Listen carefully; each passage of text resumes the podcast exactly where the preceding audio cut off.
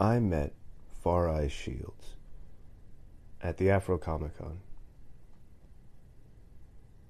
And afterwards, I was lucky enough to set up this conversation and meet with him and hear the story of the company that led to the characters that led to the comic book. It seems like it would normally be a very straightforward line for an idea to start somewhere, become something else, and then grow to its next stage. But that would be simplifying what is, in the story of Farai, a much different message, a much more interesting story. And it has to do with the idea of a dream being the reward, and that the ability and the choice to pursue it is a gift. And that throughout it all is an underlying current of freedom, both personal and spiritual. And for me, both during the interview and since I've listened to it, very inspiring. You will notice one or two edits where I've tried to cut out my nagging, persistent cough, and a few times where it still slips in. But thank you for listening, thank you for sharing, and thank you for joining me now for a conversation with Farai Shields. Wouldn't mind just start talking comfortably. Go ahead and tell me your full name. Farai Shields. Green Team Comics.com. Perfect. And we're sitting down. Today's what is a magic day? Today's Sunday, November 4th. Mm-hmm. And we're going to go ahead and get started. For those of you joining in, my name's Seth. Thank you for listening. Storytelling with Seth. Joined today with Farai Shields. Yes. A gentleman I had the opportunity to meet about, almost 2 weeks now? Yeah, about 2 weeks ago. At the Afro Comic Con. Mm-hmm. And had an opportunity to check out his booth, look at some of his projects, and get a chance to exchange a little bit of information about ourselves so that we could set up this conversation today. Yes. Farai, if you want to go ahead and do me a favor and just give a brief introduction for yourself, and then I'm going to go ahead and follow up with some questions, and we'll see how it goes from there. All right, sounds good. So Farai Shields from FaraiShields.com. Also have a new comic book release that you can find on greenteamcomics.com. The Birth of Sunray. I'm an author, writer, and musician for global transformation. Wonderful. And actually, I'd like to go ahead and start probably with the thing that caught my attention the most when I was just doing a little research, looking at your website links. You started performing at the age of 7. Yes. Which is a pretty impressive feat, because I think at 17, I didn't have that kind of composure. Yeah. What drew you to perform at such a young age? And tell me just a little bit about that, how that kind of led to here. Yeah, well, I think it goes back to the New York lifestyle that my mom lived when she was growing up in New York City, in one of the boroughs there, and the Bronx. And she had a very simple working class life. I think her whole life was out of an apartment building. And she said she didn't really get access to things like piano lessons and recitals. And so when she moved to L.A. at the age of 13 and ended up having family and children, my dad did really well for himself. He's an orthopedic surgeon. So they had the extra income, and my mom was able to be a stay-at-home mom. So she wanted her children to have music lessons, you know, and do the things that she wasn't able to do as a child. So she got me involved at an early age in piano lessons. And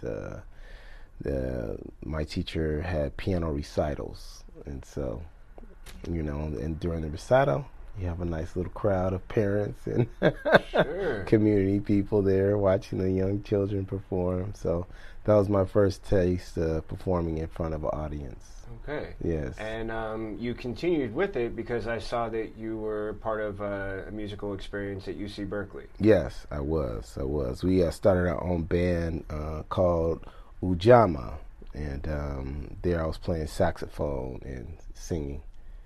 Now, when did you pick up saxophone? Because it's a bit of a transition from piano to saxophone. Yeah. That's a completely different, musical instrument type for starters. Yeah, it is, definitely. Well, I had a big transition when my grandfather died suddenly at the age of 16. And for some reason, I asked my mom for a saxophone, and she blessed me with one, And it was a blessing. It was a blessing because I was making money. My brother and I were entrepreneurs, so we had money. So I started paying for my lessons, just like kind of the same pattern as piano, which I feel like was more like homework as opposed to like me really finding my spiritual freedom inside of music there. And after about 2 or 3 lessons, I was paying this blues saxophonist, older gentleman, teach me how to play saxophone. I decided, let me just try to play to the radio. And when I played to the radio, that was like my first glimpse of musical freedom there, and kind of found my love of music as opposed to just playing it, just to play it, and kind of on the surface of it. I really felt like a heartfelt, joy-filled experience to playing music that I loved on the radio.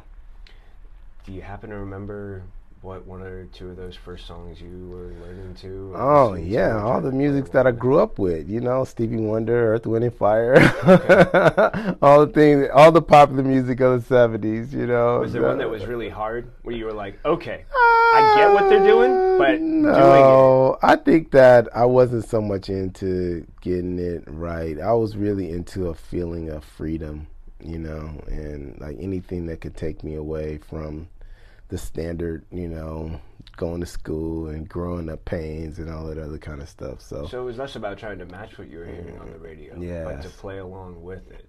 To play along with it as a guide toward my own freedom and joy. And that's what I was looking for. I wasn't looking for any, accolades or anything. I just wanted to have a happy moment, with myself and my instrument and see if that was possible. Well, it sounds like you achieved it and then were able to carry it on when you were at UC Berkeley. Yes. You were performing with Ujamaa. Yes, I did achieve it, and it was quite profound. It was like a whole nother world for me to discover and to be a part of this musical experience that is kind of beyond time and space and into some other dimension of I don't know, it's like a retreat or a vacation or some place you can go to where there's just everything's right, It's like a heaven for me or a nirvana. I understand. I'm sure that anybody who has a gift like that, where they can kind of almost lose themselves in it or create a separate world that allows them to just have enough distance between the day-to-day and that experience that you get to have, they can probably relate to that too. Yeah, I hope so, That's my goal, is for people to find something that really feeds their soul, something like you found in storytelling, something that you enjoy doing. It really is something that I enjoy, especially when I come across great stories. Because so far we're talking about music, but clearly this was part of informing what you're doing now. And I think that would be a great way to lead into, tell me about Green Team Comics. Tell me about what started that for you?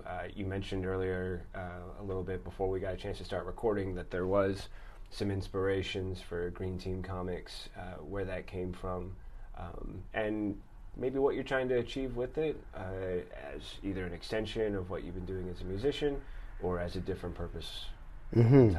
Yes, well, story goes like this. I had an epiphany around, I did definitely have an epiphany in 2007. It was almost a life-changing moment for me. There was this beautiful woman named Sarah Bond who was a fellow musician and a model. And I was told to meet her. I need to meet her for like 4 months by this business entrepreneur extraordinaire named David Cook, who was making all this money online, and he had a flock of people just following him, trying to figure out how is he making all this money online? It's like, we all want to make money online. So we had meetings at night, and he was kind of showing people how he made his money and kind of pulling us in. And Sarah was one of the people he was working with, because she wanted to continue her modeling career and maybe even her singing career. And he kept telling me, oh, you have to meet Sarah Bond. So one night, it was a meeting in San Francisco, and, you know, she was there. And late at night, and, he's a more of a nocturnal type person. And so, you know, it was really noisy and busy, and I had bought my guitar so I could hear Sarah sing, you know. And I was like, wow, Sarah, so nice to finally meet you. David's been telling me a lot about you, you know. Maybe we could reschedule for another day, but I would love to hear your voice. You know, I bought my guitar, but it's too noisy here. She's like, just come to my place, you know. And I was like, wow, come to your place, huh? It's like, I don't know, almost midnight, you know. This is a young model, and she wants me to come to her place at midnight. So I was like, wow, that's very trusting, and I appreciate it. And so we drove to her place, and we did one song for like 3 hours, one of my songs, where we were just harmonizing, and David ended up coming in. And that's where I painted this picture right above me there to my left. I call it Namaste, but because that's the word that she said after coming out of this 3-hour session. She uttered the word Namaste, and when she said Namaste, I saw this image right above me, and it took me about, I don't know. For anybody listening, I promise to include a picture of the painting that he's referring to. Yeah. So it's not just a mystery in your mind. Yeah. Right? Just on a really basic description, it's two figures standing next to an elephant with a woman riding on top, and the sun shining almost directly behind her head, rays of light. It's really gorgeous. There's a field and a path that leads from the field out over water, and the path where they're standing is surrounded on both sides by water. Yes. So that was the image that I saw, and that was the initial thing, that image. And then about 3 or 4 weeks later, she said, you got to come up to my place, and I'm getting a group of people to watch this movie, The Secret. Have you ever heard of that movie, The Secret? Yeah. So we watched that movie together, and those two things to me just gave me this profound sense of freedom, you know, and to kind of like do a life reflection and just like say, what am I really here for? You know, what am I really doing on this planet? And how would I design the life of my dreams, you know? And so I decided that I was going to do the Freedom Road show, which was a weekly show every Friday. I was going to play music and play my songs and open it up to the audience for any type of suggestions that they had for transforming our society, you know? So we got together. This was on Grand Avenue, and there's this beautiful Indian woman named Purvi, and she had a following herself, but she had never sung in front of a crowd before, so I was helping her with that, you know, like, here, you know, I'll help you, I have a microphone, and I'll kind of coach you along. So she was singing some of my songs, and we had came up with some other songs, and one of her friends, John Fargo, came, and he started helping me, and after one of the shows on Friday night, he said, you know, I want to talk to you about what you're talking about, you know, things that could help transform the community. And I was like, okay, yeah, talk to me. And he said, yeah, I want you to learn about healthy cleaning, because I think you could use it to transform the community, you know. And I was like, you know, I had my epiphany, which was right there. I was going to do art, music, and books, and that was going to be it, you know. I was just going to dedicate my life to writing books, painting pictures, and making music, you know. And so I said, well, I have my instructions. I'm going to do art, music, and books, so, you know, I can't really do anything else. But next Friday, why don't you tell the audience at the Freedom Road show, maybe somebody there. And he says, well, I want you to do it. And I said, yeah, I really can't. He said, well, I'm helping you film your shows. I'm uploading the videos on the internet. I'm bringing my friends. I'm performing. How much are you paying me for all that work that I'm doing? I was like, nothing. It's like community service, brother, you know. It's going into the universe. And he said, well, I want to actually pay you to come see what I'm talking about. $10 an hour, I want to pay you, you know. And I was like, well, say it like that, you know, mainly the precursor instead of the $10 an hour, mainly the fact that he's been doing all this stuff for me for free, and that he actually wants to show me something that he thinks I need to see. And so I went to San Francisco, did one job, and at the time I was really hard on, I had, my real estate career was kind of, it was right before the 2008 crash was about to hit, so my deals weren't closing as fast as they used to, and I was in need of some cash. And here he goes, he does this job, and this guy says, I want to give you $300, and he says, no, I can't accept that, I can only accept $170. And I was like, what did he just do? You know, I have been in all kind of businesses, but it's like whenever anybody wants to give you money, you just say, okay, yes, sure, I'll take it. You know, don't. I've never been in a business where you turn money down and say, you know, I can only accept almost half of what you want to give me. You know, right? And I was like, wow. One, the experience of healthy cleaning that he was doing, it was completely green, and it didn't smell bad. And you know, I was a real estate agent, and before that I was a real estate investor, so I was doing a lot of fixing houses and flipping them and getting carpets clean, and they always smelled like mold and mildew when traditional way, you know, and toxic, like, oh god, toxic waste, almost like. And then a week later it'd be all right, but it smelled great. It was no toxic waste. The carpet was dry to touch when you left. I was just like, wow, this is something the world needs to hear. And he was like, I told you. And so I said, yeah, he convinced me, and he showed me. And I said, well, why don't you get a machine? And, you know, and he said, well, I can't find the machine. I said, well, you can't find the machine? He said, yeah, I've been looking for 5 years. I'm like, where you been looking? He said, in my employer's office, you know. And I was like, oh, that's the problem. You got to look online, you know. But he's an older gentleman, and okay, not much older, but he's older than me. And maybe online isn't his expertise, but I've done a lot of research online and stuff. So anyway, I looked for 4 hours, and I found a guy in San Mateo that was making the machines, and he loaned me the money to get started. And, you know, my friend John Fargo loaned me the money, and that's how I started with the Green Cleaning Company, you know. And that was 9 years ago, and now we do janitorial and carpet cleaning, housekeeping. And we have up to 40 people on call that we could call, you know, providing local green jobs. So. And now we're going to take a quick break to pay some bills with this word from our sponsor. One of those late nights cleaning, I started getting these images of the machines turning into cartoon characters. I love it. Okay. And that's really good. There could have been some fatigue involved. Yeah, it could have been some fatigue, you know, the mind.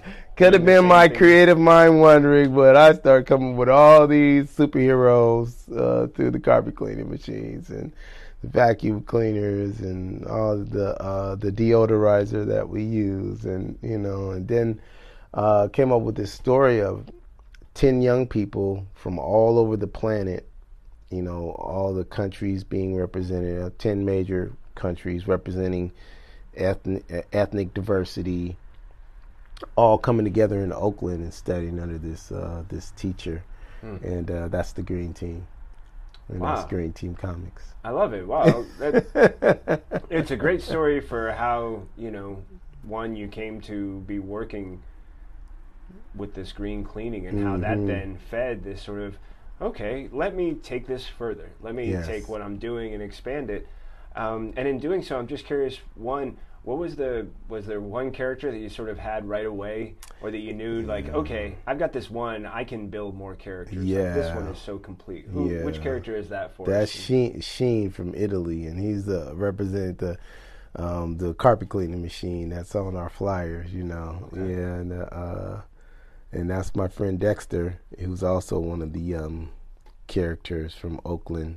That I went to college with, and he was cleaning with me at the time, and he's called the carpet cleaning machine Sheen, Sheen. He's like, they go Sheen.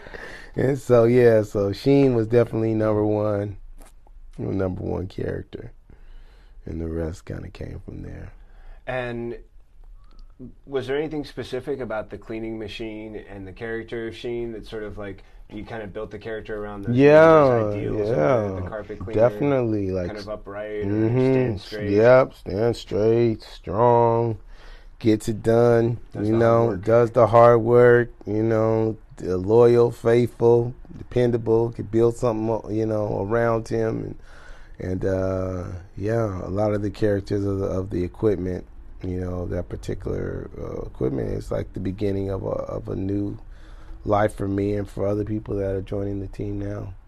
I can only imagine. I'm wondering too, without thinking that the characters will hear this and certainly get offended. While Sheen was the first, is there one that maybe out of all of them became a favorite, a little close to your heart, or have different ones become close to your heart at different times? And that impacts me when I write or tell part of that character story. Yeah, I feel like they're all unique. It's like I have to almost like channel them to write about them, and they're like songs. You know, I've heard a lot of great songwriters say. Matter of fact, I saw a documentary on Quincy Jones and said that the great songs come from the subconscious mind. You know, which you could say is the Akashic mind or our collective mind as a human family. So I feel like all these superheroes, like the world called them forth, and I'm just like the one that's at the moment who's listening to them, because hopefully there'll be more writers in the future that will write about them, and they could spend time. But the great thing is I feel like they all have parts of us as humans that we all love about ourselves. Okay. Yeah. And that we can get to know that part through the character a little bit closer by fellowshipping and just really meditating on that character. I really like the way that echoes something. I have a good friend of mine, Dr. Sarah Webb, and she does. We did a recording together. Okay. Because she has a series about colorism healing, and she really wanted to focus during part of that conversation on the TV show Black Lightning and how there is such a range of spectrum of characters represented on the show, and she tied that to the success of the movie Black Panther. Wow. And how in both of those productions you're able to see such a range of characters that it doesn't require one character to be more than one thing. Right. That if you limit the number of characters in a story, then they have to take on more ideals, more representations. Right. And that by spreading that out. I also love the fact that when you're talking about the characters you have here, that each one of them is, when you were describing it like a song, it made me think about the fact that one, so many songs are great stories of themselves. Yes, then two, how many songs can oftentimes have an emotional tone or come from an emotional place based on what they're trying to say or how they're trying to say it. Yes. And if you notice that with any of the creation of your character. Oh yeah, all of them. They all have something to say, and it's important, that we listen. And mainly me right now, because I'm the one that's writing, and really interpreting the energy of that character. However, the reader, it's all about us as a human family evolving to a higher state of consciousness. That's what it's all about, and all these characters are tools to help us, get to a higher place, kind of like incrementally, step by step, so we can live our dreams and realize that we have dreams. I mean, I feel like a lot of our society kind of stomps the dreams out of humanity, to where whether you're in a town that doesn't let you dream, or in a family that's too scared to let you dream, like don't dream because it can be dangerous, don't do what you want to do, you might suffer really bad if you do what you want to do, and the focus on the consequences instead of exactly the benefits. Like, wow, great, you have a goal and a dream, it's awesome, let's let the family, let's get behind that, and help you live your dream. And yeah, it's different than the other kids, but hey, who cares? Which is probably one of the best responses. Who cares? Yeah, who cares, right? Let's go for it. So you've got a mission. You've got this idea. Now you've got these characters. Yes. Tell me about the first step, the first book. What was that? Yeah, the first book. I'm telling people it's 9 years in the making, because the characters, they all kind of came slowly over time, and the storyline came, I think last year I wrote a book called The Scope of Time, and that's the first time I really kind of got really deep into the characters and trying to figure out, okay, like, who is each one of these characters and how they're relating to, like, they each have a personality, you know. Some are feisty, some are, like, all love and caring, and some are kind of, you know, shy or something like that, you know.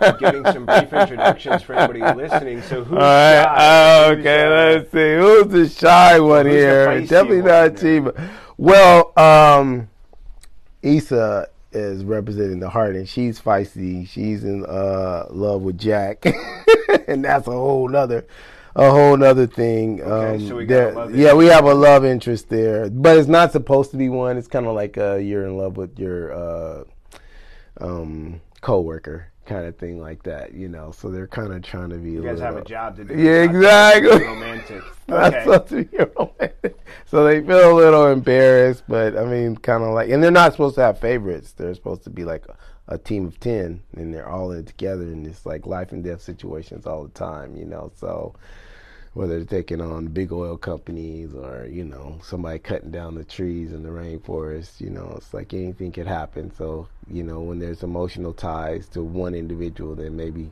the team could be compromised. So, you know, that's all dependent on each other to look after each other. Exactly. So exactly, no favorites here, you know. So they're a little like they've been trying to squash it for years, but it just won't go away. I like it, and they both know it. They know it's happening. Know it. They're like, they're so busy trying to fight it. God. Now, here's the other one. I love when a show will let other people in the show and kind of the audience know, like, hey, we all know this is going on. We just don't say we know what's going on. Does the rest of the team know that this is there? You know, I haven't figured that out yet. Okay. I just know that they're like worried about it and they don't really want it to happen. I think last year in that book, The Scope of Time, they just like, you know, like, F it, you know, I love you. And, you know, and Jack is kind of like, he's a scientist, so he's not so much involved in the earthly kind of thoughts and feelings. I think he's more like a Nikolai Tesla. Like, he's just really wants to invent things, you know, for the analytical. Very right. So he's not really, you know, where Issa is really a heart-based character. She represents the heart of the Green Team, so she's really compassionate, and so she's really in tune with her emotions, you know. But Jack is like, oh man, he's just scientist. He just wants to get the invention right, you know. So one person really doesn't want to deal with it, and the other person's like dealing with it kind of defines who I am. Exactly. And Jack's involved in another way, but he's kind of involved in the way that, like, he's not in touch with his emotions, and whenever he does get involved, in tune to his emotions, he doesn't do well. Like, he doesn't do well in the whole emotional field, so he'd rather just stay out of it. But here goes Issa just pulling them into it. You know? No choice, buddy. No. This is happening. You know, so they all have their stories, and so Ananda is the one that she's from India, and she's like dark matter, and she represents like spirituality, and she's super shy, you know. She represents the invisible part of us, you know, the non-tangible part of ourselves that, you know, so she has a hard time relating to the physical reality, you know, world, because her world really is a spiritual world, you know, where Miriam, represents all physical manifestation of reality. So she's super materialistic and, you know, daddy's girl, rich girl kind of thing. Okay. I'm getting a few examples coming to mind. Did you base her on anyone, or was anyone, aside from being like inspired by the different, you know, cleaning elements and things like that? What does she represent for you then? Well, Ananda is really my goal. So I would say the only two that really came from the cleaning part is Sheen from the Machine and Bo, which is the rainbow vacuum that we use. And Bo's from Australia and Sheen's from Italy. The others were more of the story, like, I need to get 10 children from all over the planet, you know. I want half men, half women, you know, and where should I on the map where should I have them, you know, and what would their stories be, you know? And so that's where Ananda and Miriam came from. That Miriam's from the Middle East, you know, Saudi Arabia or Dubai or someplace like that, you know. And Ananda's from India, you know. And so it was just more my desire to have 10 children from all over the world representing 10 major countries, major regions of the human family, you know, all coming together, working together as one family in Oakland.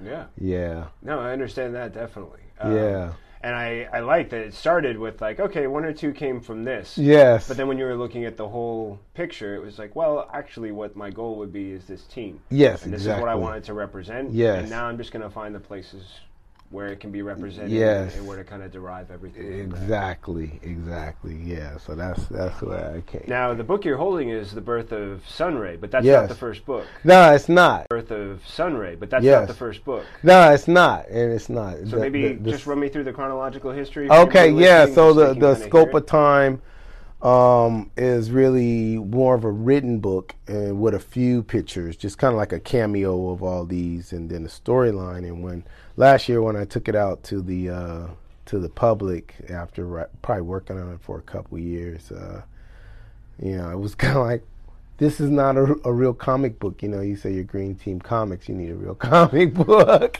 You know, and I'm like, well, it's a storybook, you know, with some pictures. And I'm like, exactly, it's not a comic book. You know, you need a comic book, you know. And so I kind of felt like, I need a comic book, you know. So that was the first one was The Scope of Time. It was more like the story of the Green Team. You know, like where it starts with in 1910 in New York City with the birth of Charlie Myers. Really? Yeah, and Charlie Myers was, his dad was Italian, his mom was Irish in 1900s, which was, you know, really not a cool thing for Irish and Italian to be mixing. And so it starts off with them in a hospital and Charlie Myers being born and... You know, the mom asking Charlie's dad, like, hey, is Charlie a cool name? What do you think? And then Charlie's dad's just kind of off in the, you know, saying, oh, man, kind of like, man, I'm messed up, man. You know, nobody's going to support us. It's just going to be us all on our own. Everybody's going to hate me. My mom's going to hate me. My dad's going to hate me. Your mom's going to hate me. Your dad's going to hate me, you know. And he was just saying, like, wow, it's just going to be me and you and this baby. You know that, right? You know, so that's kind of like what he was saying, what he was thinking about. And so he, so Dr. Myers grew up isolated and didn't really have that many friends. And so Rox became his best friend. And later in life became a billionaire through mining in the rocks. And when it was his time to do it, get married, have kids, he picked a beautiful bride, got married, and then when they got pregnant, he got a call from the Dalai Lama's people in Tibet saying that, you know, we heard about your great mining. You have a way of mining without destroying the environment. You know, we want you to come to Tibet and help us, you know, do some mining that's holistic, you know. And he didn't want to go, and his wife wanted him to go because the wife wanted to drive to see her friend, you know, a college friend, and tell her, oh, my life's changed, I'm having a baby, you know, just kind of like some girl time. So she convinces him to go, and so he's in Tibet, and she gets in a car accident and dies with the baby. Both of them die. So he kind of goes into a downturn spiral, you know, he's got all the money in the world, but love of his life's gone, his baby's gone, so... Finds himself back in Tibet, you know, on some kind of pilgrimage, trying to find a reason for living, because it seemed like he had lost his way. Like he didn't have any. He thought he had everything mapped out and how his life was going to be, and it was just taken away from him. So he was kind of like, it felt like he didn't have a reason for living, you know. And then it says in the book that normally they would have kicked him out because he was not from Tibet, but there was something special about him, you know, so he was allowed to stay and train in the ways of the monks and the priests there. And they finally came up with a mission for him, and that he was going to go back to America and get some help and then go get 10 kids from all around the world and raised them in Oakland as a family. Wow. Yeah.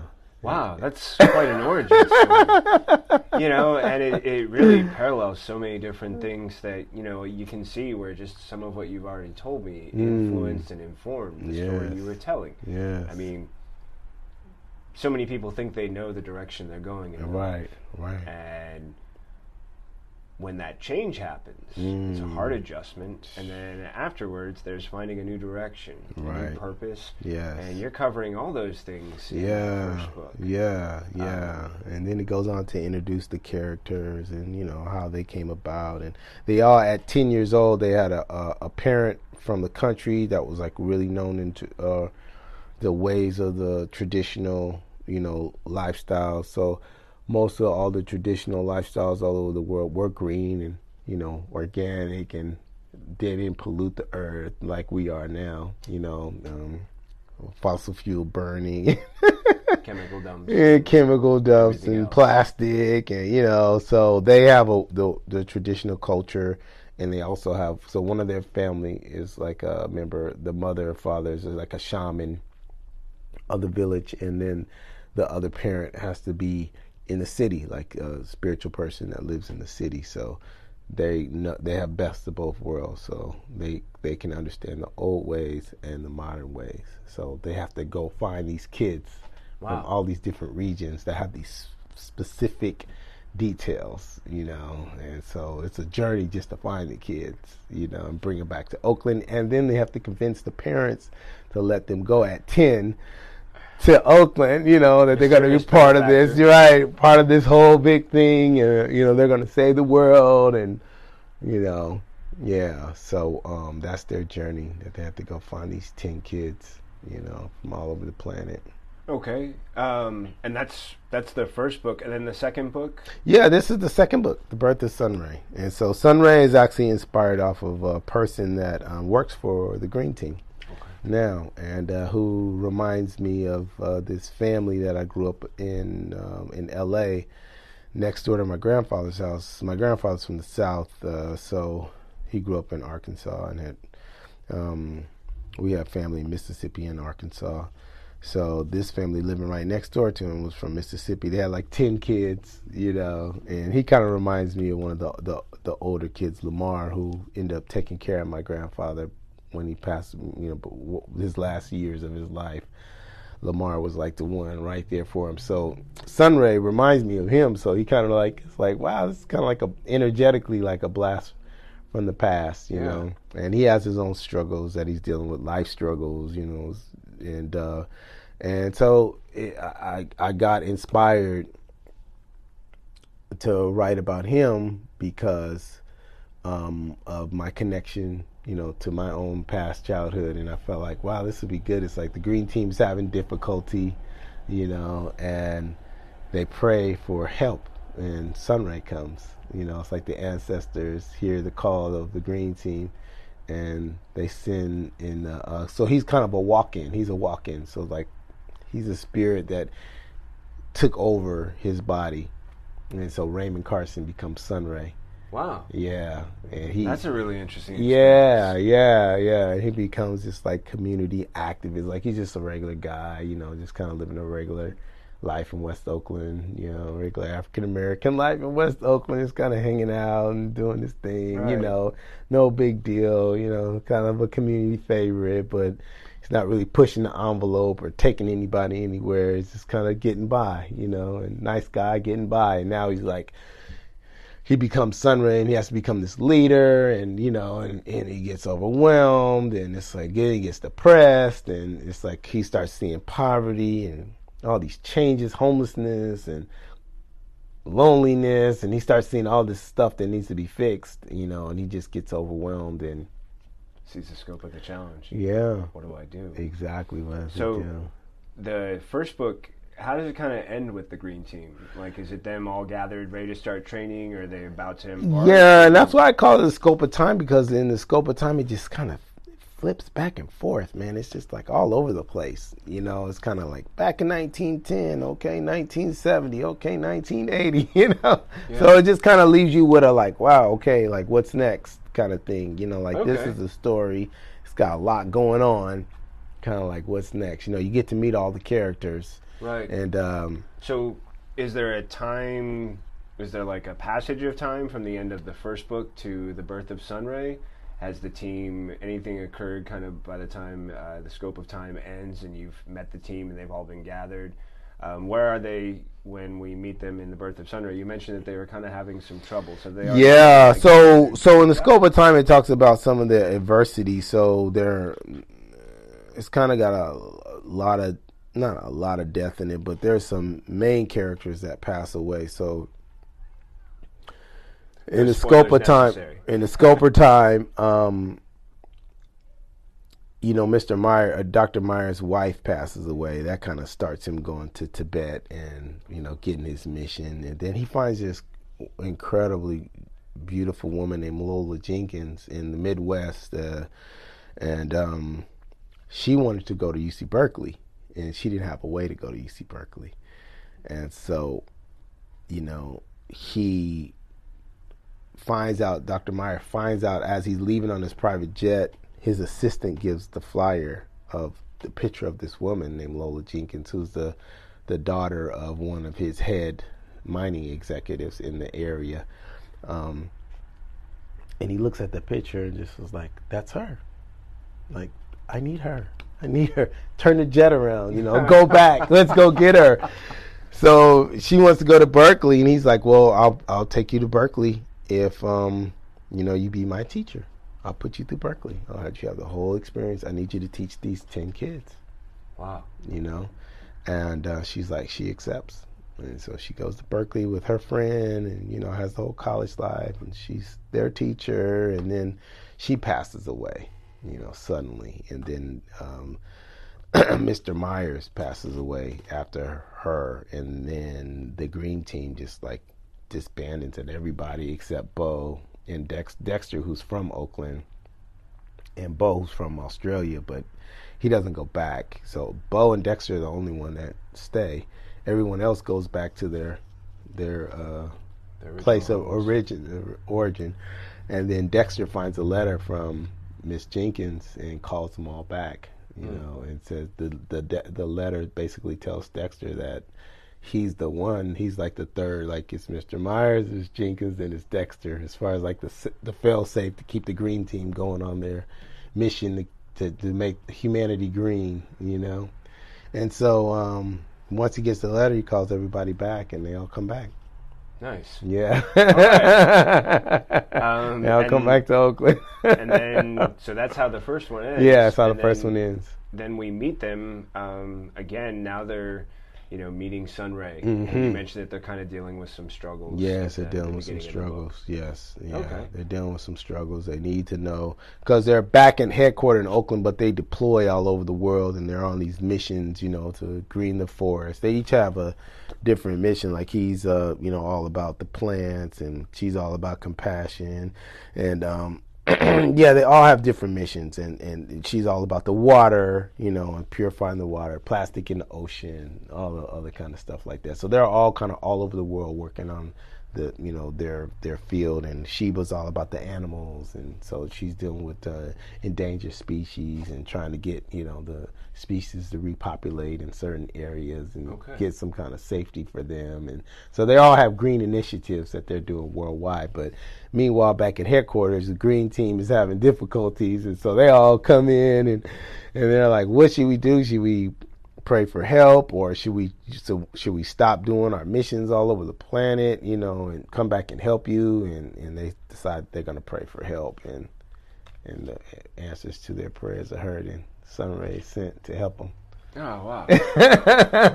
Great setup. I mean, for anybody listening, if that doesn't encourage you to want to pick it up, yeah. I don't know what else to say.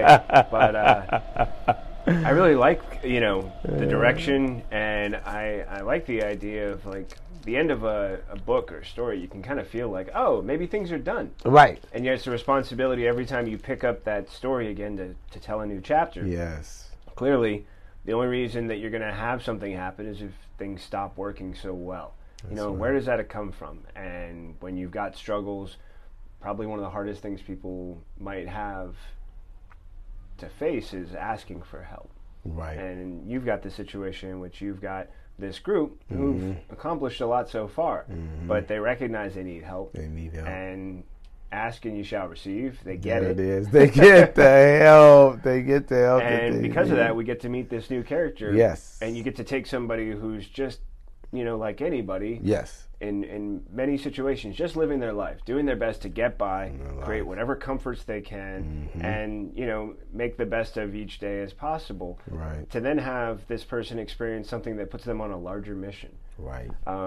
I can't help but then ask, there's clearly a parallel, because you really pointed out that when you experienced your sort of recognition and transformation in 2007 to 2008, that you were living your life completely differently than you are now. Yes. And without trying to say, well, what were you doing before? Right. What would you maybe focus on that you're doing now that's different? And how the recognition of, well, that was 2007, 2008, and it's 2018. Yeah. And what you've seen, you know, from making that decision, the things you've accomplished, like Scope of Time and now The Birth of Sunray. Yeah. And all the things that have come along, I mean, clearly you've made the right choice, I'm going to say. I'm just going to guess that. Could be debatable depending on who you're talking to. We're going to say the laughter encourages the possibility I'm on the right track. Yeah. However, just based on where you were and where you are now and the direction you've chosen to take,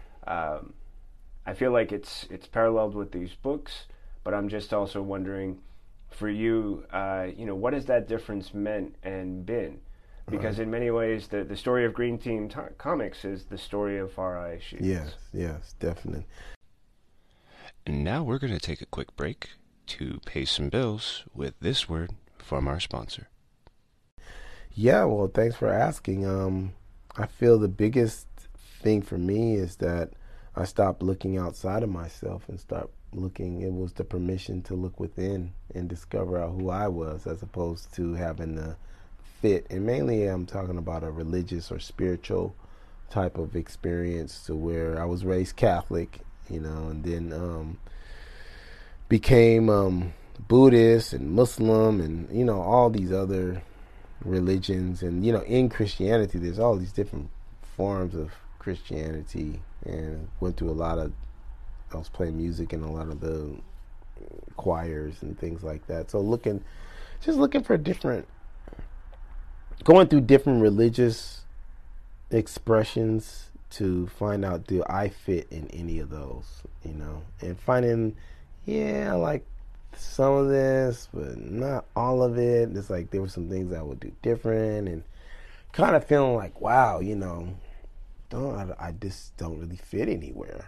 You know, and then 2007 with that experience, thank God to Sarah Bond, the movie The Secret, she just really, that experience just opened me up to, like, I don't have to fit anywhere. I could just be myself, you know, and I was just like, wow, I could be myself. That's amazing. Like, well, what's that like, you know, instead of me having to look and in a book written how many thousands of years ago or whatever, and saying, yeah, this is what I believe in this. It's like, well, what is this living guy, you know, what's true to him, you know, and me just getting in touch with that. And it's been life-changing for me, you know, for my own life, my own journey through life, to where I don't have to fit anywhere. So that's like a lot of work that I don't have to do, you know, trying to fit somewhere and looking for that place where I fit. And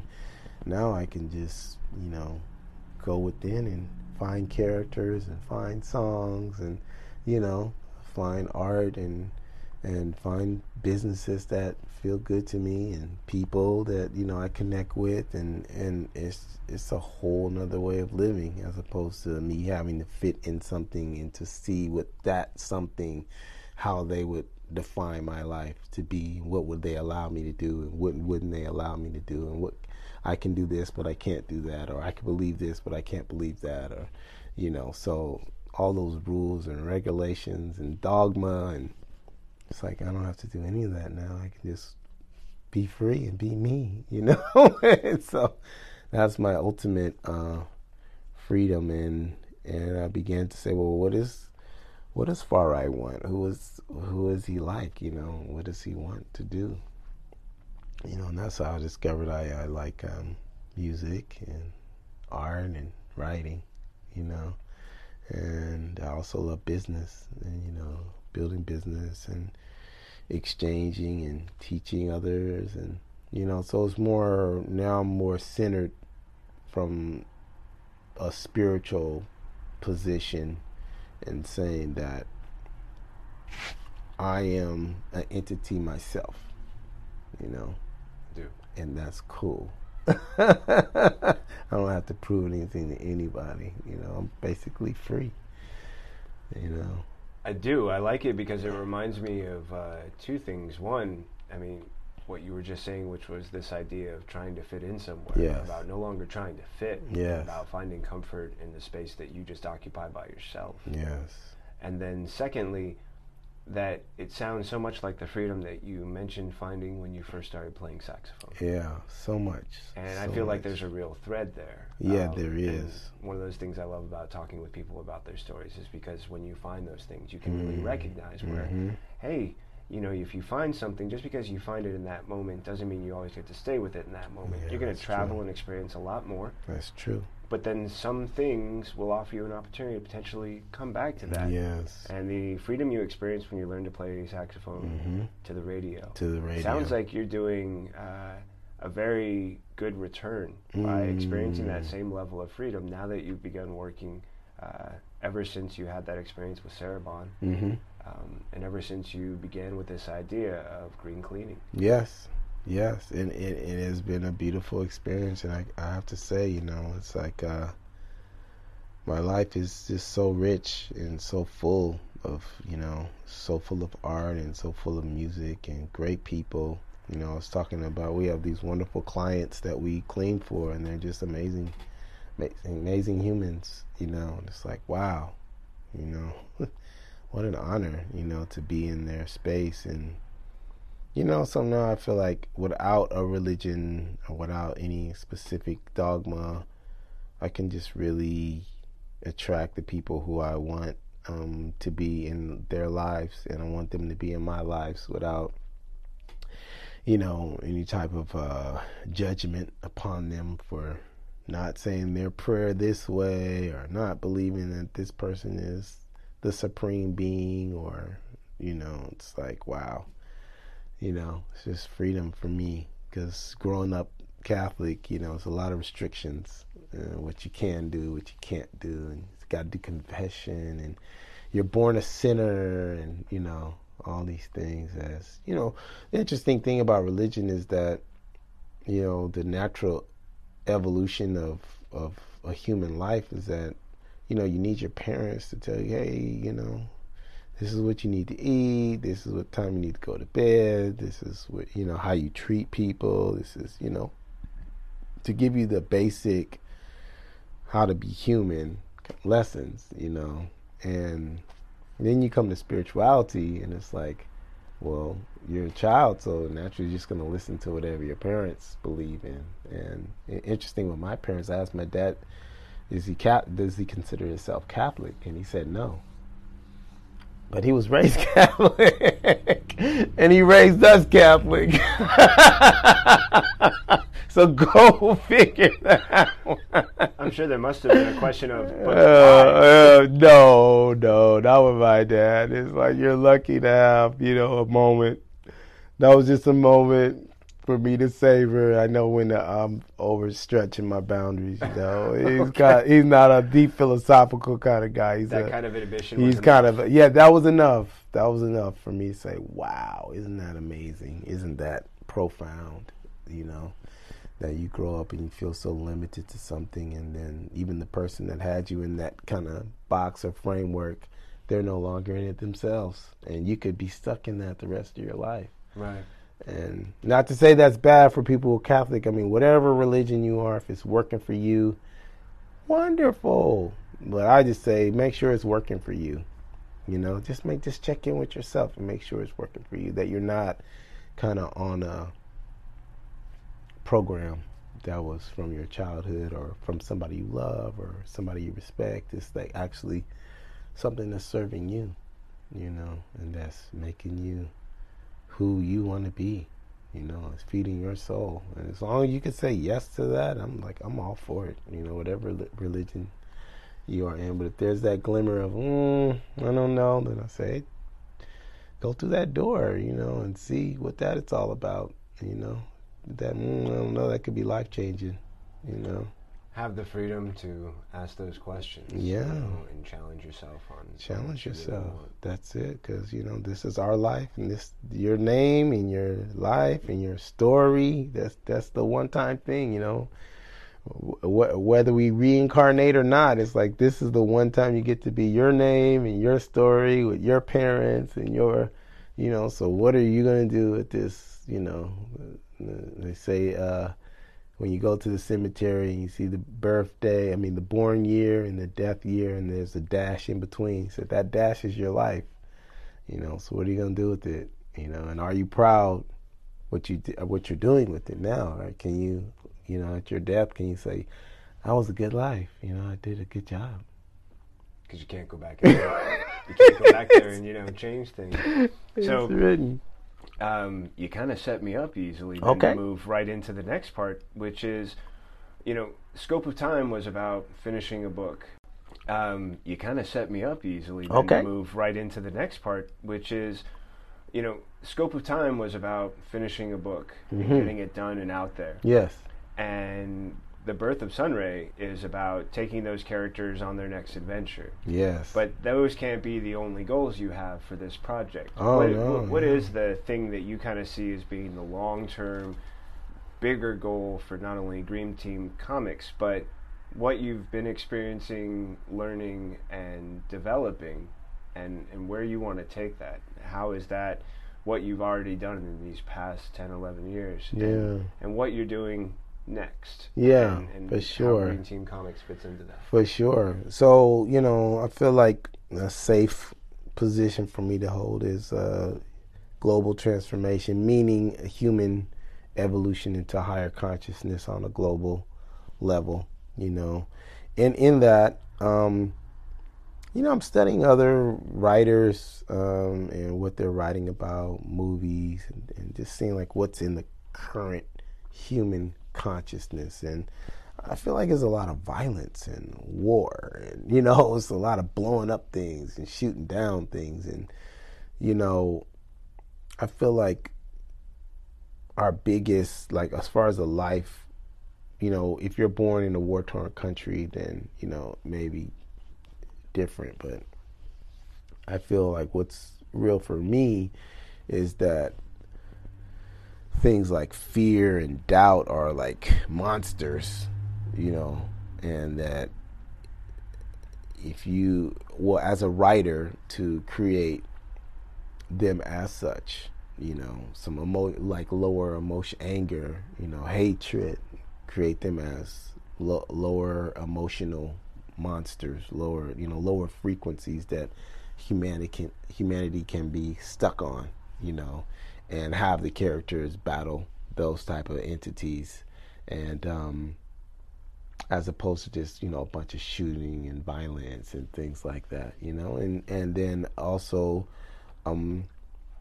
challenge, you know, the humans challenging each other, and kind of like stepping outside of their boundaries, and kind of acting on faith, even when there's doubt and haters all around you, and people telling you like, stay in your box, stay in your, you know, like, hey, stay down there, you know, don't do anything different, you know. So I feel like the challenges that we face, like for me, the number one reason why we're not a green society, humans, families, because of greed, you know. Because when Nikola Tesla was here, the robber barons, they didn't see a way to make money off all of his inventions, so they just gave him a bad name, gave him bad press, and continue to pollute the earth. And maybe they didn't have the foresight to see like how many human beings there were going to be on the planet, and how big of an impact we were going to make. But there was no money to be made off of free energy, you know? And so it was because of greed. Like, they already were millionaires and millionaires and millionaires, but, you know, here comes this working class guy with all these great ideas, but can't make any money. I mean, could put some of them out of business. So, you know, if it wasn't for greed, you know, we'd have a green economy. So greed is definitely one of the monsters, you know, that the green team needs to fight in our society. You know, loneliness is another monster, you know, that they say one out of every two, so 50% of Americans are dealing with loneliness. You know, they could be married and, you know, not say hi to their husband, or, you know, kids don't speak to them, you know, what's for dinner, and that's it, you know, kind of like hop to it, you know, and bad words, bad energy, you know, in the homes. And so all these things is some of the things that I want to combat, the major challenges and problems I see in our society. You know, I want to have the superheroes battle and fight those, you know, give people ways, you know, around them and methods of dealing with them. Well, it's a very green approach, because instead of talking about dealing with the problem the way it's so easy to do in so many popularized ways of storytelling, which is, conflict leads to action, which means violence and suffering. Right. Those are all on the surface. Right. You're talking about going to the roots. You know, you're talking about dealing with the things that create that. Yes. Why are destructive behaviors occurring in the world? Well, they're driven by things. Yes. What are the things that drive them? Yes. One of the first ones that you're talking about is greed. Yes. Loneliness can be just as much of a motivation for anyone who feels that they want to change that and go about it in a very drastic or destructive way. And what you're talking about is having your characters be challenged with that idea of, if someone confronts you with violence, respond with violence. Right. But you've got characters who, thankfully, through what they've learned and who they are, can demonstrate, yes, you can be met with violence, but how you respond, you know, is not only, one, your choice, but two, a decision about what you want the consequences or the results to be. Right. You know, and if they're just responding in violence, they're just going to encourage then return violence. More violence. But if they're then going below the surface and addressing the root evil, this has to do with greed. Right. This has to deal with loneliness. And that challenging that is not something that, oh, there's the bad guy, pow pow, that's the end of the problem. No, this is a problem that requires all 10 of us, and it requires all of us working together and approaching the problem from more than just head on. That's right. I think that's a really impressive challenge, because trying to attempt that with each book, you know, and taking on each challenge and having to learn the things that you'll need to in order to have the characters deal with the problems and still represent all of the things they stand for. Sounds like many of the Green Team's challenges are going to be challenges that you'll have to actually face for them or because of them. Yes, definitely. Without a doubt, man, and on a daily basis, you know, a challenge as I would call people that like live their dreams change makers, you know, people that get out of the small town, or, you know, step outside of where their family supports them and, you know, like follow their dreams. It's like that's to me the goal of the human family, as far as us becoming something different, because we're on like a self-destruct mode right now. You know, we're just like, all the sheep are going over the cliff, and somebody, you know, feeling sheep need to step out and say, hey, where are we going here? You know, what's going on? We need some new leadership. Yeah, we need some new leadership, right. And so the old paradigms, to me, are the reason why we're in this mess right now. They say we're in a mass extinction event where one species, which happens to be human, is creating a mass extinction for species. I think they say we're losing 12 species a day. You know, and from insects to microbes, or, you know, we're just killing. And it's like, some point, you know, we're on this food chain thing. You know, we just keep killing. It's like suicide. You know, so, and there are people waking up, and there's people that have been doing things for years, you know, and and finding out who those people are and what are some of their challenges that they face, and incorporate some of those challenges and things into the stories as well. So, recognizing for their life, because some of these people have been working for a lifetime of green, activists. But I was thinking yesterday, it's like, wow, even as a person, I would say.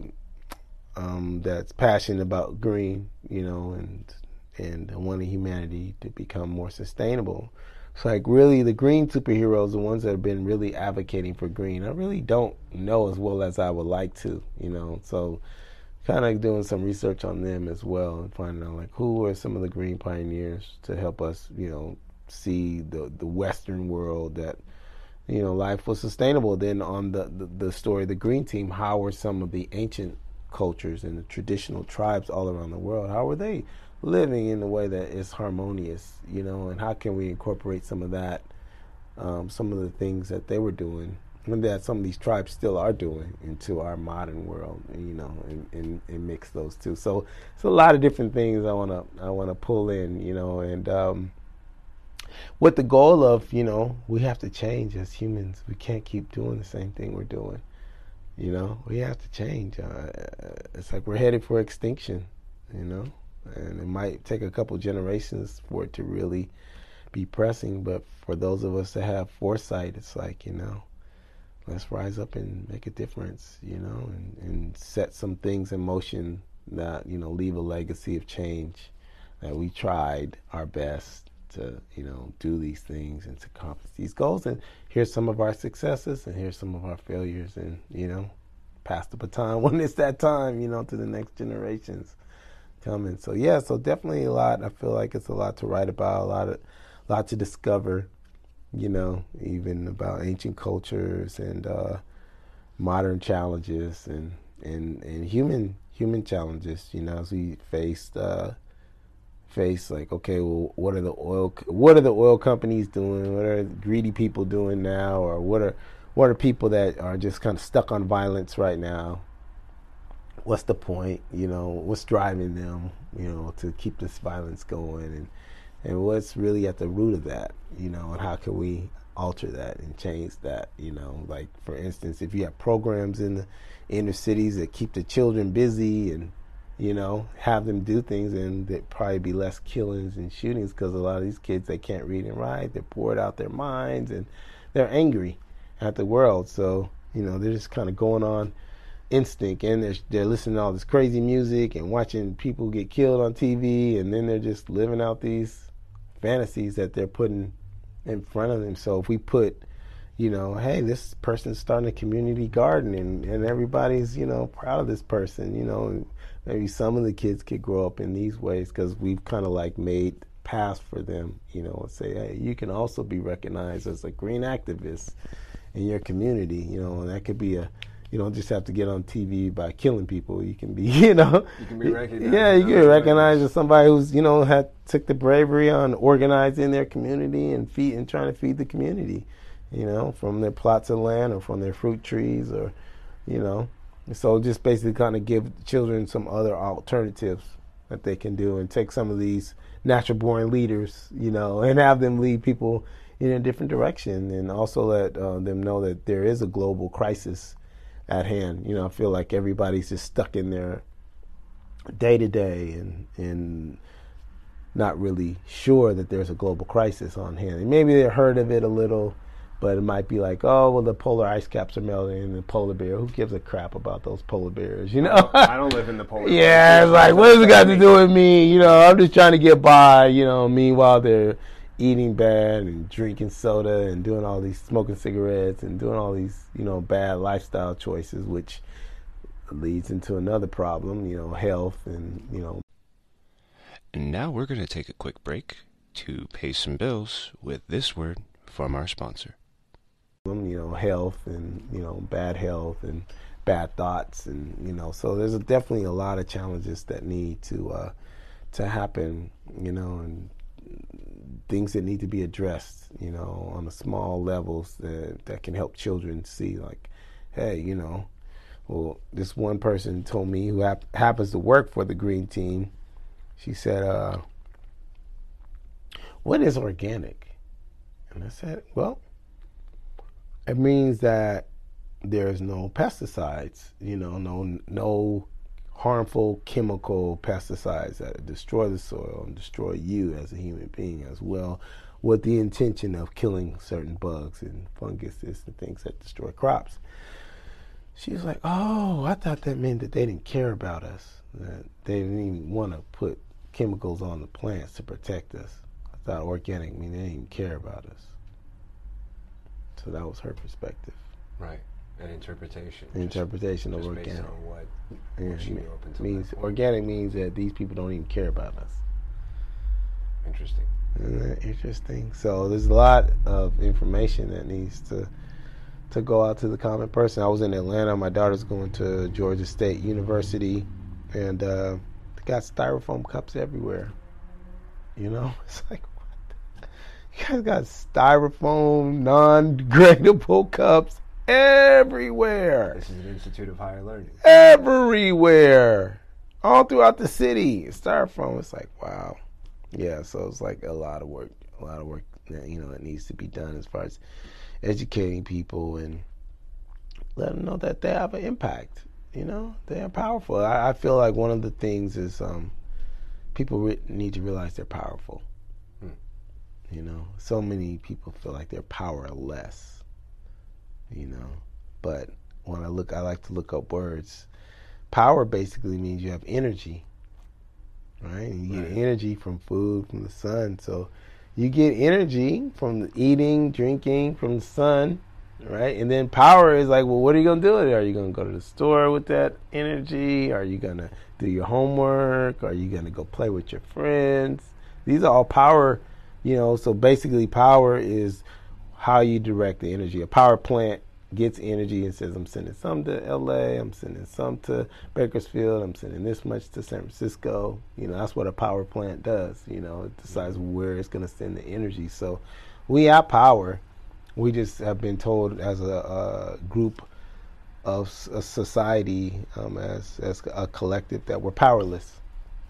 And so being powerless is just like, well, just go along whatever we tell you to do, whatever the television tells you to do, whatever school tells you to do, whatever society, just do whatever, you know, cheer for your team, go get drunk, get the girl, get the car, get the house, get the job, you know, and you'll be happy. Go on vacation. You know, that's kind of like on the surface of our society, but, you know, that's kind of like a lot of people are just, but that's destroying. It's not sustainable, you know? So we have to reconstruct that lifestyle and say, well, what is part of that is sustainable and what part isn't sustainable? And what can we do to start bringing sustainable practices? And so we consider it about the planet, about our own lives, about our air quality, about our water quality. You know, so it's just a lot to teach and a lot to learn. And so these superheroes going to be fighting the big fight, man. They got big work to do. And in so many different ways. I mean, listening to what you were describing, it's really clear to see that, you know, you're aware and you want the characters and the people reading to be aware of all the destruction and destructive forces that are at work. But also to point out that when that's all we focus on, right, that's all we really sort of live in. Right. But that by showing that these are characters and through your message that looking beyond that, what's causing it? How can we impact it? Right. By focusing on this idea you were talking about a minute ago about how people can make an impact. Yes. And it can feel small at the beginning, but that it can build and grow. And that, you know, the more they're sharing and teaching others, the more they're kind of like building blocks, you know, they're a block, they're teaching someone else who's another block, that's how you're building something together.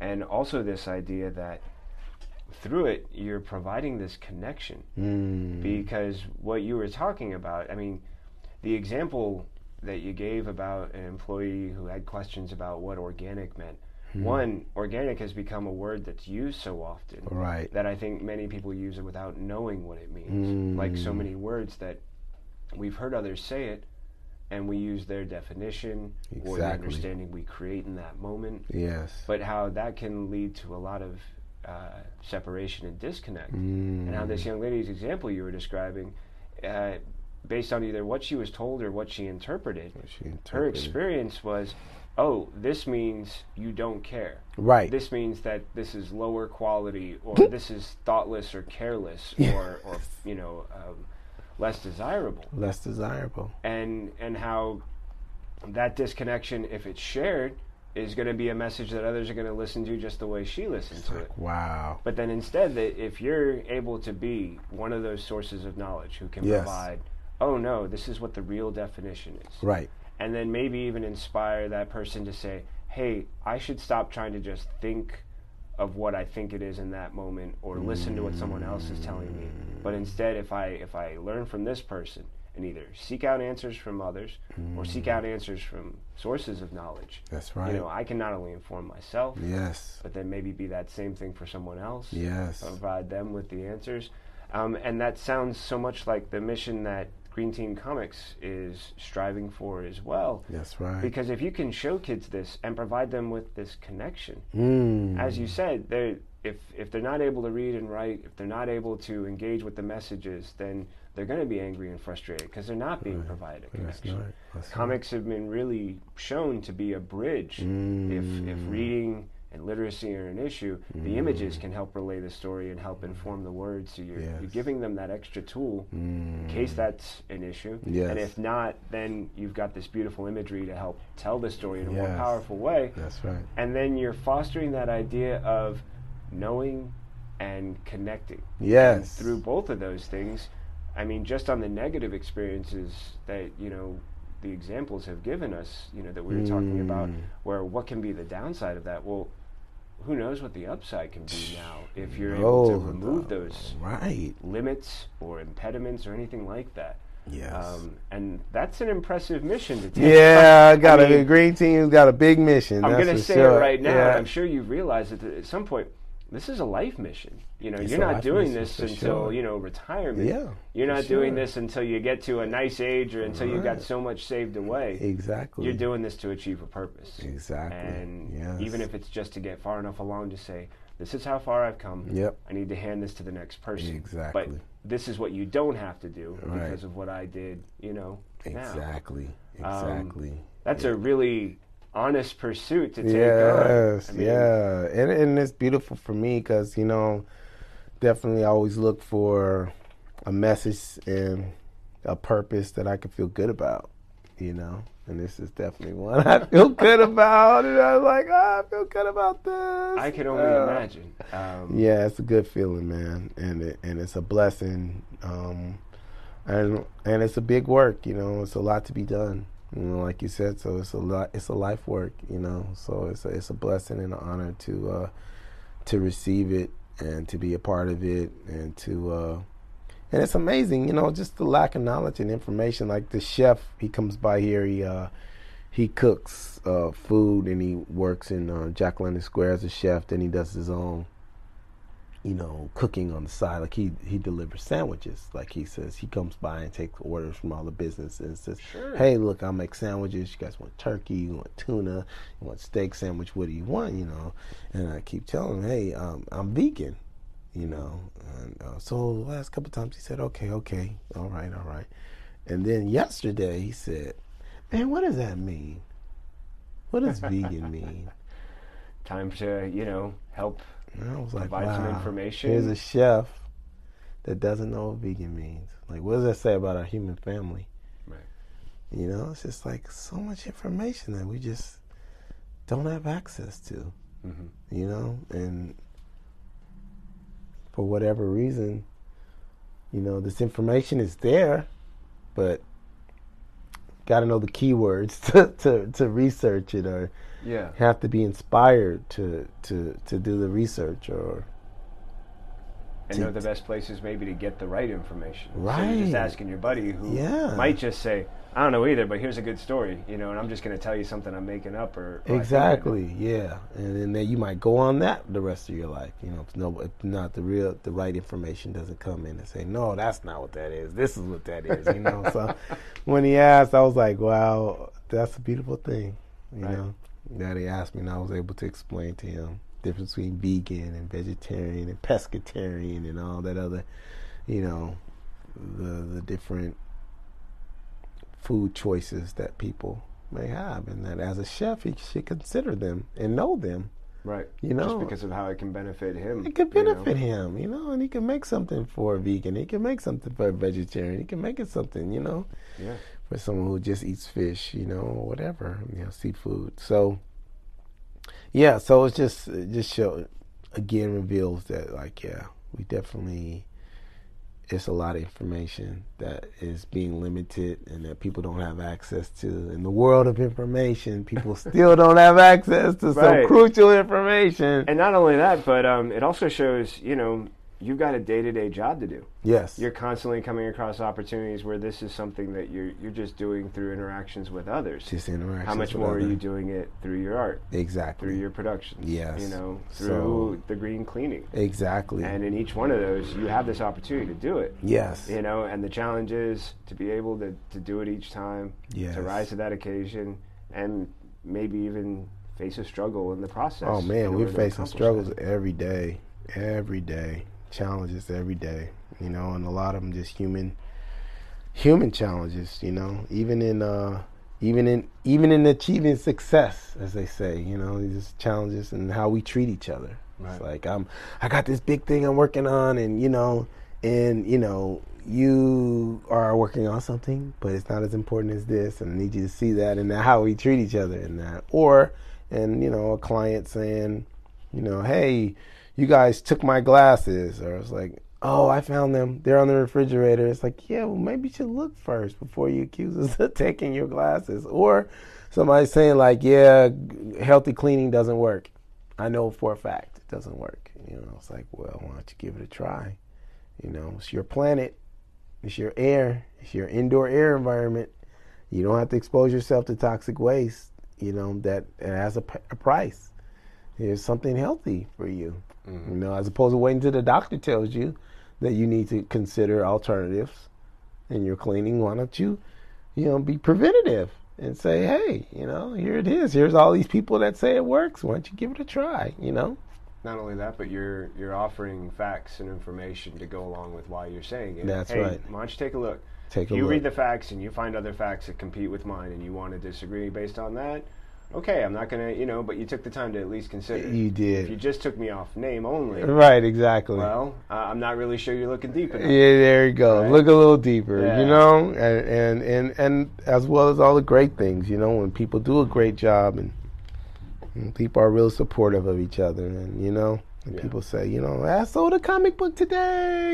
You know, I'm like, what? You sold a comic book today? Yeah, and just like the joy of them feeling like, wow, I sold a comic book today, and, you know, and the school district might be interested in it for the kids, you know, they want you to go to San Francisco and meet with the school district, and just the excitement of it, and somebody feeling like, oh, I can't sell comic books, you know, I'm doing cleaning, but then, well, hey, you're cleaning, you're green.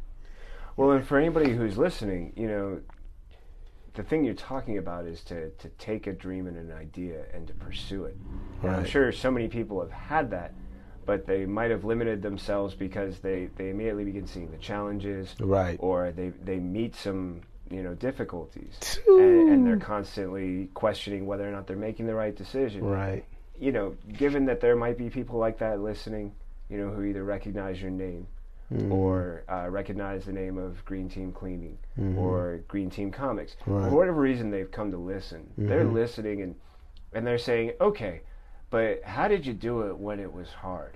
And I'm sure it's easy, you know, for them to, if you were to give specific examples, to say, oh, well, that was in this example. Yeah, exactly. But when it ended up kind of maybe being the more general idea, mm-hmm, that was like almost either the mindset, the approach, right, or even the sort of just like the resilience of, I know in this instance it's harder than last time, right, I overcame last time, mm-hmm, because I relied on these things. Right. What have kind of been your constants when you come up with, yeah, that's a beautiful question, man, I have to say, because you know, the good thing about having this cleaning company is that I'm able to coach a lot of different people, you know, different age brackets and different people, and this one situation, you know, I told this one young lady, I said, your dream, whatever it is, can come true. There's no way it can't come true, you know, as long as you don't give up on it. And that doesn't mean it's going to come true overnight, right? That doesn't mean it's going to happen right away.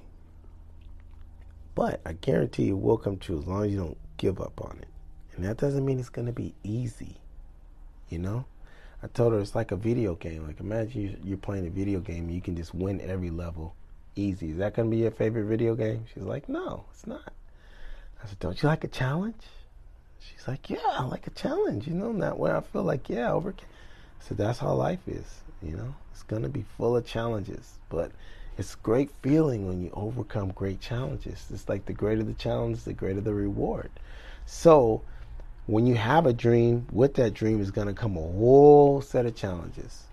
But instead of getting defeated by that, just look at them as a means for you to write your story and encourage not only yourself, but others. Because whoever has a dream, it's going to come with some gut-wrenching challenges. Sometimes if you feel like there's no way you're going to make it, there's no way this dream is going to come true. You know, the only way it's going to come true is if you want it so bad and you just stay with that dream and you just see it as a reality, you know, and again, it doesn't mean it's going to happen overnight, like right away, you know, because even people who you think happen overnight, a lot of times they're on top of somebody who's been working a whole lifetime or maybe two generations to get to that, you know, that producer that produced, maybe say like a young Justin Bieber or somebody who had the networking and the skills to market them globally, you know. This young talent came on top of that, like when the Jacksons came on top of Motown. It's like Barry Gordy said it was their first like chance of feeling like the Beatles, or you know they had a group that was like the Beatles. You know, people were holding on to the airplane wheels like I take off or something like that. You know, but Smokey Robinson and Barry Gordy have been working forever on Motown for years, decades. Mm-hmm. You know, and then Jackson 5 just came in on top of all that work that they had did, and it was the perfect timing, the perfect match, you know, and then you're like, oh, they're overnight success, but, you know, there's a lot of layers, and when you peel back layers to that story, there's like, oh, this person had this happen, and they had that happen, and this happened, so I would say the dream itself is the reward, not so much the outcome, you know, to have something to pursue in life, you know, it's, there's a lot of people that have money and wealth, say it's from their father or grandfather, and they commit suicide or they just live a vacant life, you know, and they have everything that could make somebody happy seemingly on the outside, but they have nothing on the inside, you know, nothing that gets them up every day and, you know, the burning desire to accomplish it, you know. So, yeah, I would say that just having a goal is just a gift. It's a gift.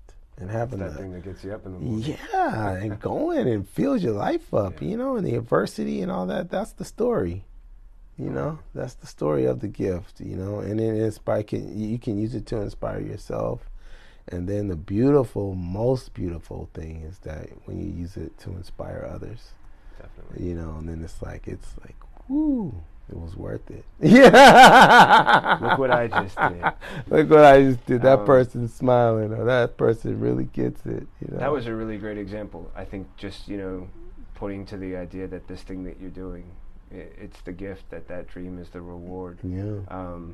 And that how using that as your approach is going to provide you with all those ways of, okay, you know, I'm looking at this however the long term is, and I don't know what the results of my work are going to be, and I don't know what they're going to mean for me, but they could mean so much more for the next person. Exactly. I could be building, you know, something that allows that next person to just take off. Right. And I think that also leads me to this idea that as I'm looking around and I'm noticing that you've got all this great art, mm-hmm. you've got music, mm-hmm. you've got the comic books, mm-hmm. as well as the business, mm-hmm.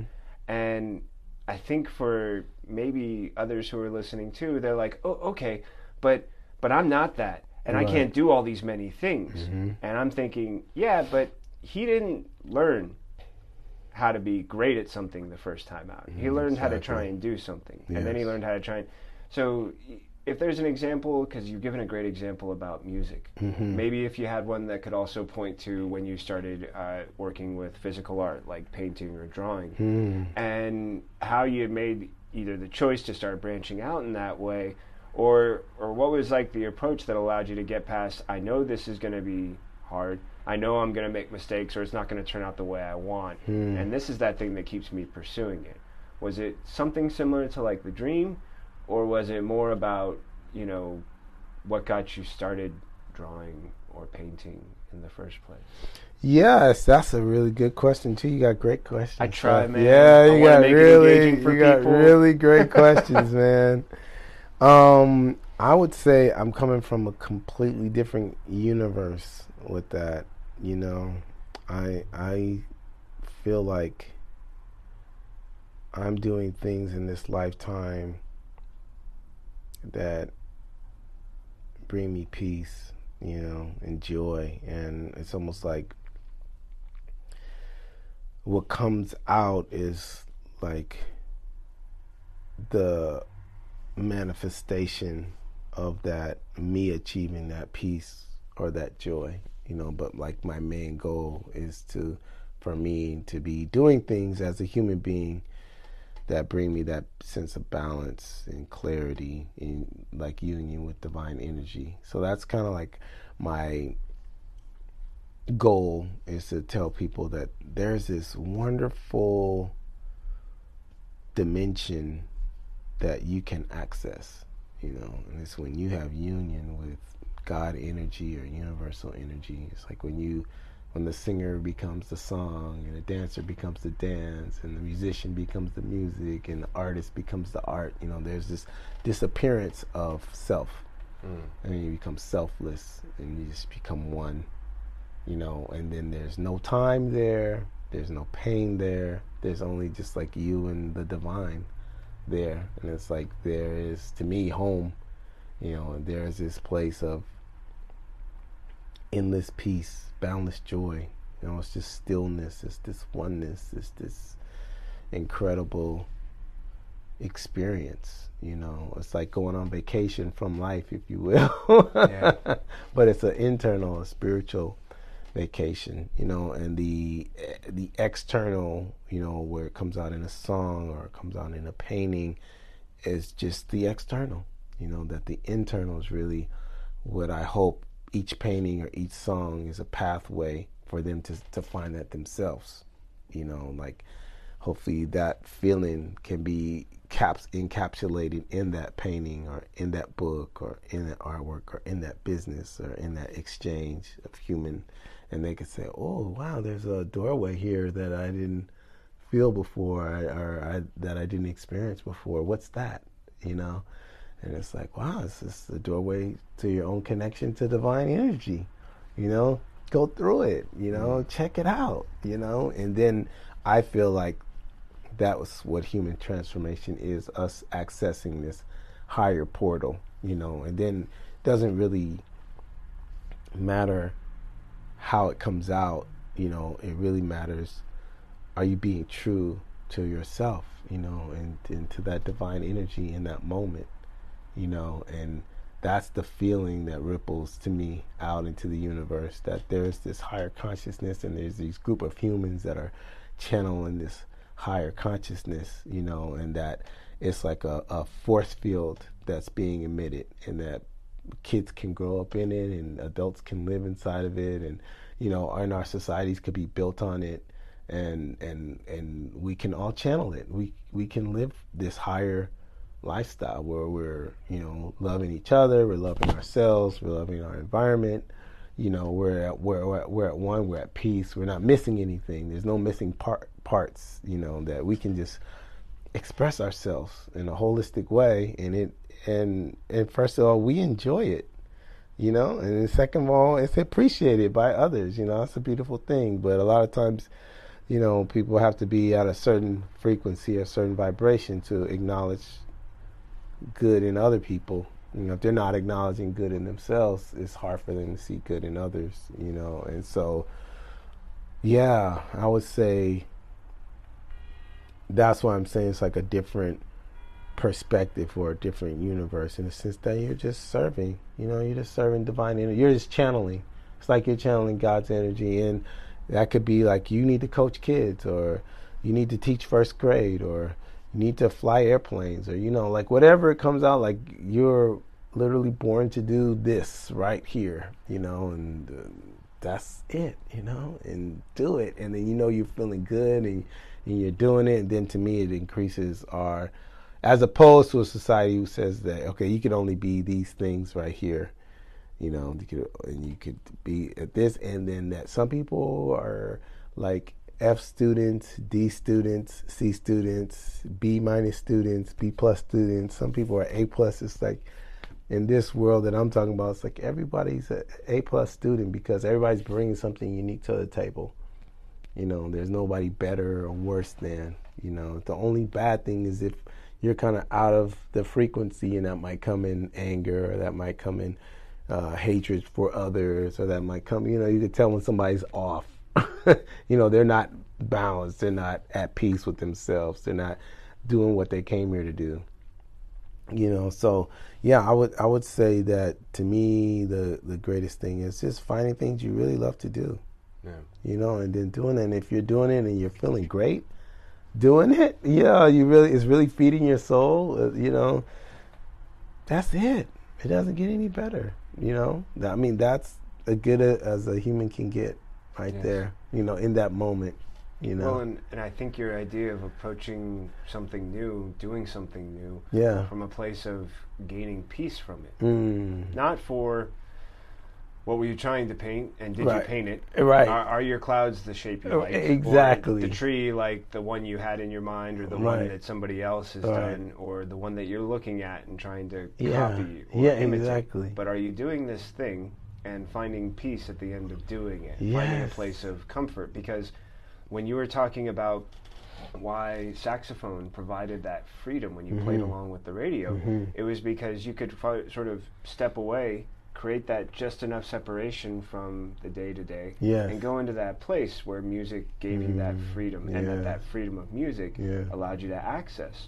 So now you're talking about how by doing that mm-hmm. in your art, mm-hmm. you've been able to experience a channel that's created for others to engage and see where that higher, pure energy is coming yes. from, that direction that's being channeled. And that if others do that, then that's what they're capable of. Yes. And really, by pursuing these new arts and by approaching them from a place of bring peace mm-hmm. or achieve peace at the end of it, mm-hmm. that's how you reach that higher level connection, or yes. that's how you can better channel it so that others are accessing it. Yes. And that in doing so, you're removing all of this, is it good, do I like it, you know, and focusing on, did I derive joy and peace from doing it? And if exactly. I did, then, and that was my goal, then I've accomplished my goal simply by starting and doing it. That's right. And then the beautiful thing about that is, you know, they say it's like grandma's cooking, you know, it's like she puts love in that cooking, and you could kind of feel that love coming out, you know, and if you put that love in whatever you're doing, you know, people can feel it. It's going to come out, whether it looks like this kind of tree or that kind of tree, you know, they're going to feel like, wow, there was love there. And that's what I want on my wall. I want that love there, you know, I want that feeling that this person had when they were painting that. You know, and art is the beauty's in the eye of the beholder. And, you know, it's like, and the beautiful thing about a human life and a human artist is that the goal is that everybody should paint a little differently.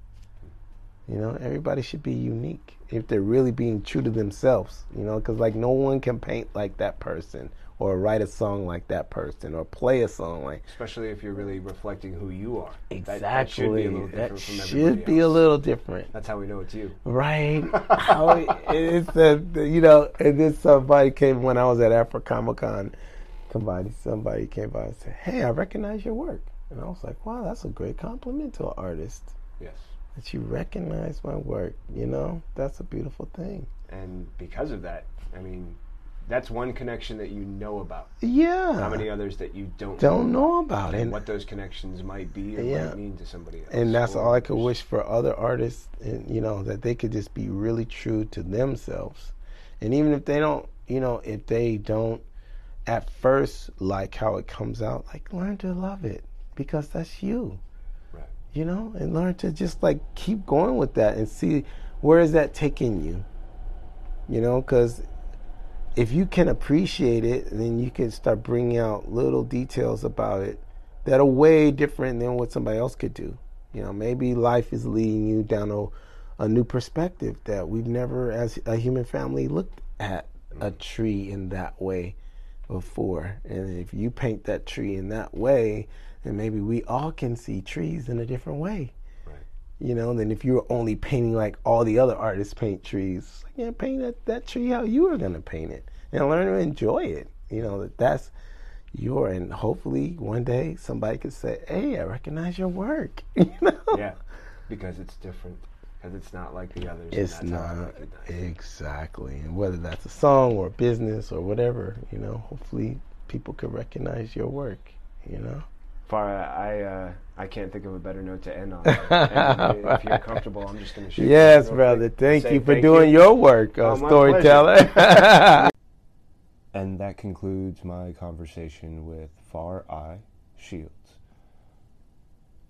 I can honestly say that I did not know that we would branch out into discussion about how the dream is the reward and that the pursuit of it is a gift, nor could I anticipate understanding what the history of the characters on the Green Team or their origin, and I could not anticipate that it would be so rich and come from so many places, and also in doing so be a story about characters who come from such a wide range of cultures spread across the globe.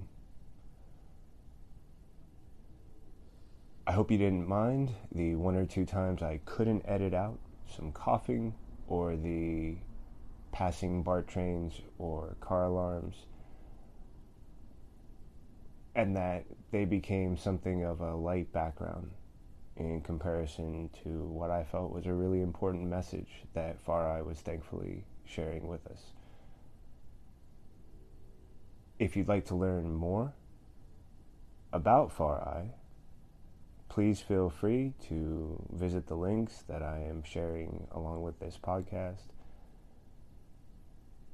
and that you can always find him at FaraiShields.com. Thank you for listening. Thank you again for listening to Storytelling with Seth. Whether you're listening on Anchor, Radio Public, Breaker, iOS, Google Play, or one of the many other platforms available, I appreciate you taking the time to listen. And if you're one of those generous supporters, thank you. If you didn't know, you can support my podcast while you're listening to this recording. Feel free to take a look for the link that says to support me. Should be a really simple little button. And if you're having any trouble, don't hesitate to reach out and let me know. And I'll make sure that I'll do my best to help. But your listening, your continued support is what makes these podcasts possible. And I couldn't do it without you. So thank you again, not only for listening, but for your generous support and for all the different platforms that you listen to Storytelling with Seth. I look forward to sharing my next story with you soon.